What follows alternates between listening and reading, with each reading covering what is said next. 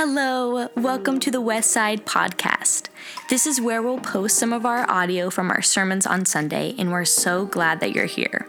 Westside's vision is to reconcile people to God through the grace of Jesus step by step. We hope you enjoy, and thanks for tuning in.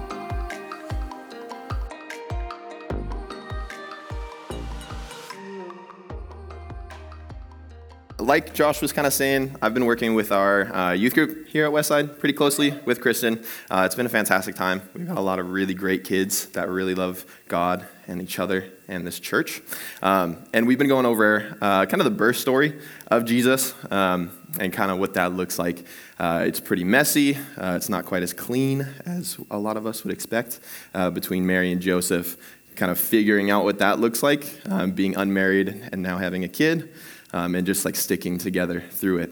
Um, beyond that, Jesus isn't born in exactly like a, an ideal situation. Uh, there's no room at the inn, so he's born in a manger. Um, and it's, it's just kind of a, a really cool story um, about how human Jesus really is, um, even when he's just coming into this world.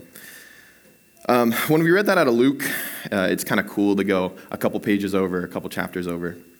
Um, and look at Luke uh, chapter 2, 42 through 50.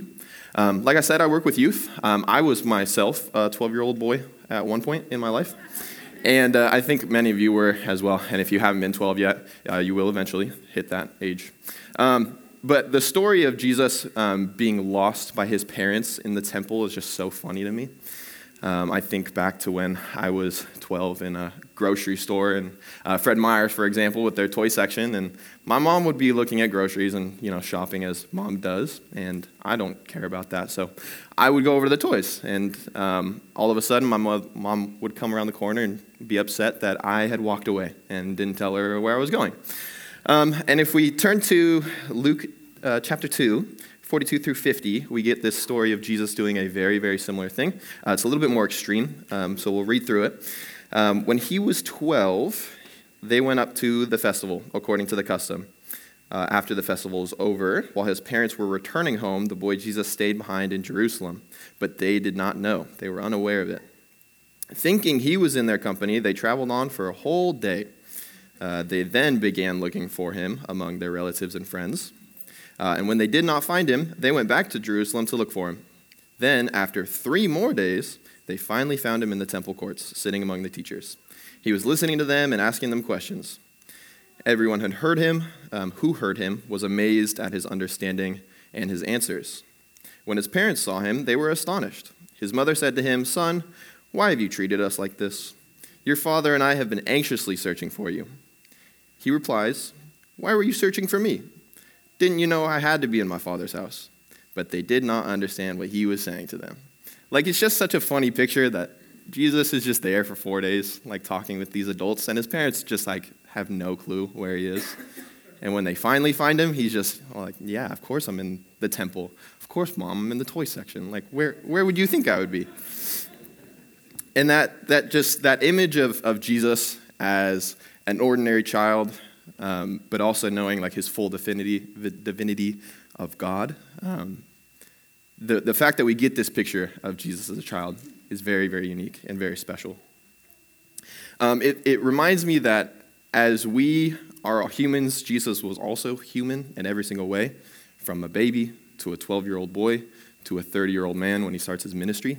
Um, through that time, like there isn't a lacking that he has. He experiences everything that we experience uh, and more. Um, and, and within that, I'm reminded of our, our call to be ordinary. Um, we've been going through a book, uh, the staff team, uh, called Embracing Obscurity um, Becoming Nothing in Light of God's Everything. Um, and it's just such a, such a powerful reminder that we are nothing when we're comparing ourselves to God, to Jesus. Um, and Advent, the holiday season, gives us a really, really uh, unique, powerful time to analyze this.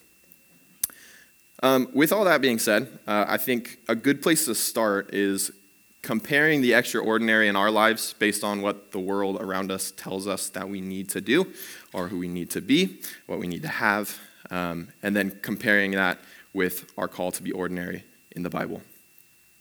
Um, I kind of started with three different uh, aspects of how the world expects us to be extraordinary.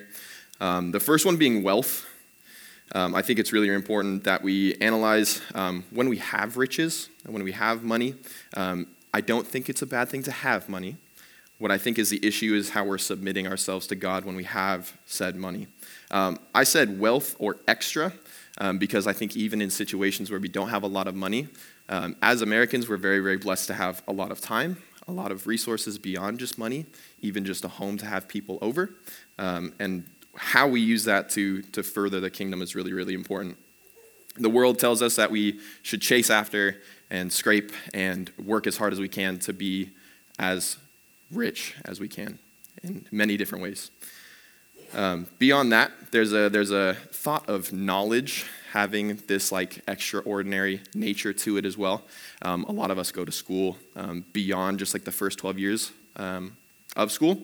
Uh, when we're 18, we go to college and we're expected to get this higher degree. And then beyond that, a lot of us are expected to get a master's degree or a doctorate. And there's, there's a lot of emphasis um, based on being as knowledgeable as possible. Um, again, I think it's important that we question are we drawing, drawing value from how much we know and then taking that value and comparing it to others? Um, I will graduate, hopefully, in the spring with a bachelor's degree, uh, first in my family, and that does not make me any better than my brothers who have not done so. Um, that doesn't make me any better uh, or more important than anybody in the room that has not gone that same route, that same avenue. And I think it's important that we recognize that. Um, the last thing that I think the world tells us that we need to have is power. Um, beyond just being rich and beyond just being smarter than others, um, I think there's a, a desire um, for us to pursue having power, um, whether that's like pursuing positions um, or pursuing opportunities to have power or authority over others um, if we're doing that out of a selfish or malicious, malicious intent. Um, obviously, I think we can all say that that's pretty uh, wrong and anti gospel. So, um, leading into kind of the main section of this sermon, we've analyzed what the world tells us we should be. Um, and the Bible says a lot of very, very opposite things. Um, I like to think of the freedom of the gospel, um, and we get a really great example of that in the yoke of Jesus. Um, we see this in Matthew 11, 25 through 30. Um, it says, At this time, Jesus declared, I thank you, Father, Lord of heaven and earth, that you have hidden these things from the wise and understanding and revealed them to the little children. Yes, Father, for such was your gracious will. All things have been handed over to me by my Father, and no one knows the Son except the Father, and no one knows the Father except the Son and anyone to whom the Son chooses to reveal him. Come to me, all who labor and are heavy laden, and I will give you rest. Take my yoke upon you and learn from me, for I am gentle and lowly in heart, and you will find rest for your souls. For my yoke is easy and my burden is light. I love the idea of Jesus' yoke. There's a couple of things that I um, as I read the last two sentences, um, I really grab and want to hold on to. Um, the understanding that Jesus' yoke is lighter than the world's yoke does not mean that it is free of burden, um, and he recognizes that. Um, he says, You know, my yoke is easy and my burden is light. There is still a sense of burden under Jesus' yoke. However, that burden is significantly lighter than the burden that the world places upon us. Um, he also, the Bible has a, has a pretty amazing job of uh, using very ordinary people to um, do some pretty miraculous things. Uh, when we're looking at the Old Testament, I like to think of three main characters. Um, you have Ruth and her desire and willingness to stay with Naomi and redeem her family through Boaz, and just her commitment to that. Um, you know, she's not gorgeous. There's nothing in the Bible that says she's like above beauty. Um, she's not stronger than anybody around her. She's not smarter than anybody around her. But her willingness to show up in the fields and just do what she needs to do to help Naomi, to help her, leads to the redemption of Boaz, or through Boaz. You also have the story of Rahab, um, who is a prostitute that the spies um, of Israel come to in Jericho, and she gives them housing. She hides them from the city guards and from the king. And through her obedience and through her fear of God, um, the army of Israel is able to take Jericho. Um, she shows her, or she shows them the weak spot on the wall that she can offer them, um, and they use it to take Jericho. Lastly, we have Moses. I think Moses is a really, really interesting character. Um, he's sent to um, Egypt in a basket. He's received by the um, Pharaoh, and he grows up in the temple of Egypt, in the kingdom of Egypt, being a prince. Um, and through this time of princehood, um, he's seeing the Hebrews under persecution. Um, and it's not until he finally flees from Egypt and leaves behind his royalty, his riches, his power, his knowledge, that he finds the burning bush. When he's a, just an ordinary, nobody farmer in the middle of the wilderness, God finally calls him um, to do what he needs to do to free his people from, um, from Egypt. So you have these stories of just ordinary people, right? God calls them to do extraordinary things for him, for the kingdom. But there's nothing extraordinary about those people when they get the call. We can look to the disciples in the, Old, uh, in the New Testament as well when we're thinking of examples of ordinary people that do extraordinary things for God. Seven of the 12 disciples were fishermen. Um, they weren't super rich, probably. Um, they didn't really hold a whole lot of status in society at that point beyond just providing food. Um, Matthew was actively what would be considered like a villain as a tax collector, somebody who was probably corrupt in his manners of taking money from the Israel, uh, Israelites, the Hebrews. Um, Judas was a thief, which is crazy to me. Um, that he was like actively the like holder of the money in Jesus' ministry and would just like take when he wanted to. It's, it's just wild that he's involved in the way that he is. Um, and then lastly, Simon being a religious anarchist or a zealot in that time, actively pushing the Jewish people to rise up against the Romans. Um, these are people that are, you know, we would look at these people in society today and say they're not extraordinary at all. They're just, just people, or even less than that. And lastly, uh, in the Old Testament specifically, we're talking about Job and God's revealing. Job, you know, obviously has a bunch, and God takes it um, away from him to prove Job's faith. Uh, and it finally comes when Job breaks down and really starts getting at God for everything that's happening. And God reveals everything to him, everything he's created, everything he does, everything he is capable of that Job has just like no, no way of doing or understanding. Um, and Job finally responds and says, I know that you can do all things, and that no purpose of yours can be thwarted. Who is this that hides counsel without knowledge? Therefore, I have uttered what I did not understand, things too wonderful for me, which I did not know. Hear, and I will speak. I will question you, and you make it known to me. I had heard of you by hearing of the ear, but now my eyes see you. Therefore, I despise myself and repent in dust and ashes. Once Job understands that he's not in charge, that it's not his life, that God has total control over everything, he can finally become nothing. And he can finally become ordinary and find joy in that. The last part of the Old Testament, or the New Testament, excuse me, um, that I've thought about a lot this past week uh, is the parable of the prodigal son. Many of us have read that story. We all know it like the back of our hands. But um, in this story, there's, there's two brothers. One brother wants his inheritance right now, and his father grants it. Um, the younger son goes off and gambles it away. He wastes it on prostitutes. He wastes it on just like chasing what the world has told him is extraordinary. And when he returns, his, his father returns and welcomes him with joy, with a party, with a feast. Uh, and the older brother, um, like many older brothers would be, uh, is pretty upset by this. Um, he says to his father, um, Look, these many years I have served you, and I have never disobeyed your command. Yet you never gave me a young goat that I may celebrate with my friends. But when this son of yours came, who has devoured your property with prostitutes, you killed the fattened calf for him. And he said to him, Son, you are always with me, and all that is mine is yours. It was fitting to celebrate and be glad, for this your brother was dead and is alive, he was lost and is found. When, I, when I've read this story before, I, can, I think we can all recognize that often we are the younger son and often we are the older son.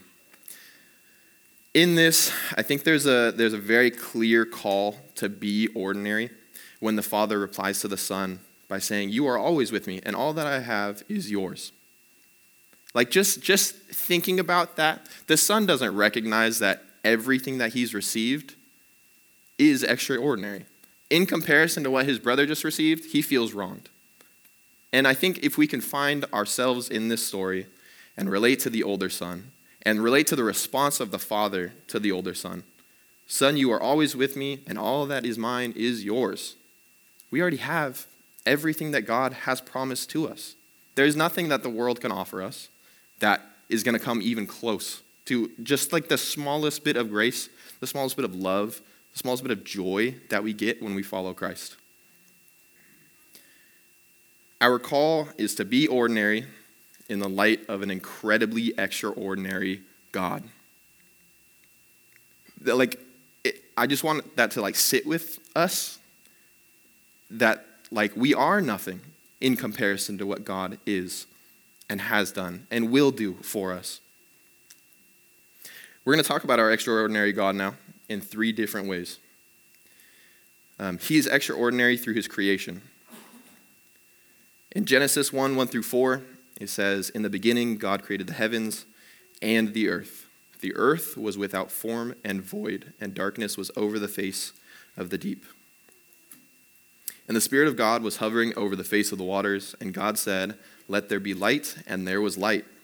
And God saw that the light was good, and God separated the light from darkness. The earth was without form and void. There was nothing. Just, just nothing. And the fact that, like, God just makes whatever he wants. There's nothing there. It, it's just like, it blows my mind how extraordinary this is.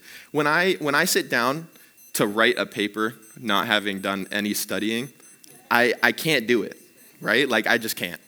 If I, if I go and try to build, um, like this summer, I tried to build a cat tower for my cats. The amount of time that it took me, because I just have never done it before, and, and just God just does it. He just does it. It's just easy for him. He, he's, he is extraordinary beyond our comprehension. There's just, it's, it blows my mind. And I hope it blows your guys' mind too. Um, next, in the promise and, promise and personability of our God, um, when I think to myself, I haven't studied super deep in a bunch of other worldly religions. Um, however, I don't think that there's any comparison to the gods in the Buddhist faith, in the Hinduist faith, in, um, in a lot of the world's faith. There's no God that is as human as our God. Like he he came to the world as a human. He came to the world as a human. He lived among us. Um, he struggled with everything that we struggled with. He was tempted just as we were tempted, even more. Um, the night before he was crucified, he was beyond anxious. He came to God three different times in prayer, begging that he didn't want to do, like, he didn't want to die. He's, he's incredibly personable. There's not another God that is spoken of that, that comes anywhere close to the person of God that we have. I love the passage in Hebrews chapter 4, 14 through 16. It says, Since then we have a great high priest who has passed through the heavens. Jesus, the Son of God, let us hold fast our confession. confession. For we do not have a high priest who is unable to sympathize with our weaknesses, but one who in every respect has been tempted as we are, yet without sin. Let us then, with confidence, draw near to the throne of grace, that we may receive mercy and find grace to help in time of need. We have a God that we can come to with everything at any time of the day for our whole lives. He's always going to be there whenever we need Him. Um, he's there when we don't recognize that we need Him. He's there when we don't want Him. He's there. He's never left our side and He never will. Lastly, since it is the season of Advent, we're celebrating the coming of our Savior, Jesus Christ. I think it's important that we recognize those two aspects. Jesus came as a son, and Jesus came as a savior at the same time. There is no human, divine, it's always there. There's not a single situation in Jesus' life where there's a separation there. Um, when we're talking about the Son of God, when he comes to, um, excuse me, when Elizabeth uh, heard about Mary's pregnancy, um, they visited each other. And it says in Luke chapter 1, 45 through 40, or 41 through 45. And when Elizabeth heard the greeting of Mary, the baby leaped in her womb, in Elizabeth's womb. And Elizabeth was filled with the Holy Spirit, and she exclaimed with a loud cry, Blessed are you, Mary, among women, and blessed is the fruit of your womb.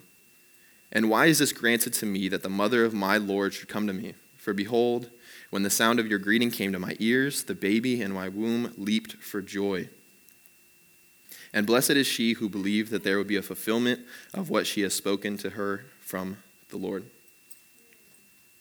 Yea, indeed. I don't know who was that, who said that, but yea, indeed, right? Like, it's it's extraordinary that in the womb, people are already praising Jesus for coming. He, he's not even like something you can look at. He's just like a thought that, like, in the womb there's this baby, and he is the Savior of our world, and thank you, Lord, for that.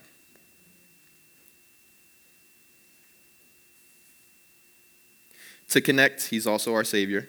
He came as a baby, just a, just a powerless baby. He's our Savior as well, as, as Elizabeth points this out. Um, in Luke chapter 23, verses 39 through 43, Jesus is on the cross, um, and alongside him are two criminals. One of the criminals who were hanged railed at him, saying, Are you not the Christ? Save yourself and us. The other criminal rebuked him, saying, Do you not fear God, since you are under the same sentence of condemnation? And we indeed justly, for we are receiving the due reward for our deeds. But this man has done nothing wrong. This criminal then says to Jesus, Jesus, remember me when you come into your kingdom. Jesus replies to him, Truly, I say to you, today you will be with me in paradise.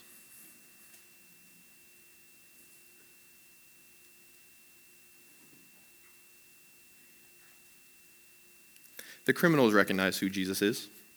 I'm assuming this is the one of the first times, if not the first time, that they've ever even seen Jesus. And they're being sacrificed right alongside him. Jesus' response here is extraordinary. It's not an ordinary response. These are two criminals who, um, as they recognize, they deserve this. And they've done wrong, and they deserve this. One criminal also recognizes that Jesus does not deserve this. And instead of Jesus saying, Yeah, you guys deserve this, I'm just, I'm here to save others, um, Jesus says, Today you will be with me in paradise. Jesus has said that to all of us, and a lot of us have accepted that he has said that to us. And even to those who haven't accepted that He said that to us, the offer is still there. And I believe it will always be there. It's so nice that our call is to just be ordinary. It's so nice that we don't have to be anything extraordinary. Our God is extraordinary. The book that I was just talking about, Embracing Obscurity, that, that, that subtitle of becoming nothing in light of God's everything is unbelievably freeing for me. I will never be the smartest person in this room. There will always be somebody that has met, read more, more theology, um, that has broken down more theology than me, that has had hard, harder conversations maybe than me. But my call to become ordinary and to be ordinary is just what God wants for us, for me, for us. He's not asking us to do anything other than love Him. Our charge is to find joy in the yoke of Jesus. It's lighter than any yoke that the world could have to offer us. The yoke of Jesus asks us, Why work so hard at becoming so great when I am already great? When the world tells us that we need to be powerful, rich, wise, important, the yoke of Jesus says you are already all those things. Through him coming of as a baby, as a nothing, he becomes everything in our lives. Jesus grants us joy through the knowing that he is all, he is everything, and we can find joy in knowing that through his birth, his life, his death, and eventual resurrection, that we have everything in him. Um, I'm going to pray. I'm going to invite the band back up. Um, yeah. Lord, I just thank you for this morning. Um, I thank you that through everything, um, your spirit intercedes. Through um, moments of weakness and trial and waiting um, and just moments of ordinary life, um, you are a part of all of it, and you are so much stronger than anything that we will ever face. Lord, I just thank you for coming as a baby, um, living your life with all of us, experiencing everything that we have. Lord, I thank you for the sacrifice of your Son and the salvation that we get from said sacrifice. Lord, as we enter into this week, um, I pray that we can just remember to love you, to love each other, um, and to just find joy in the yoke that is light. I pray all these things in the name of the Father, Son, and the Holy Spirit. Amen.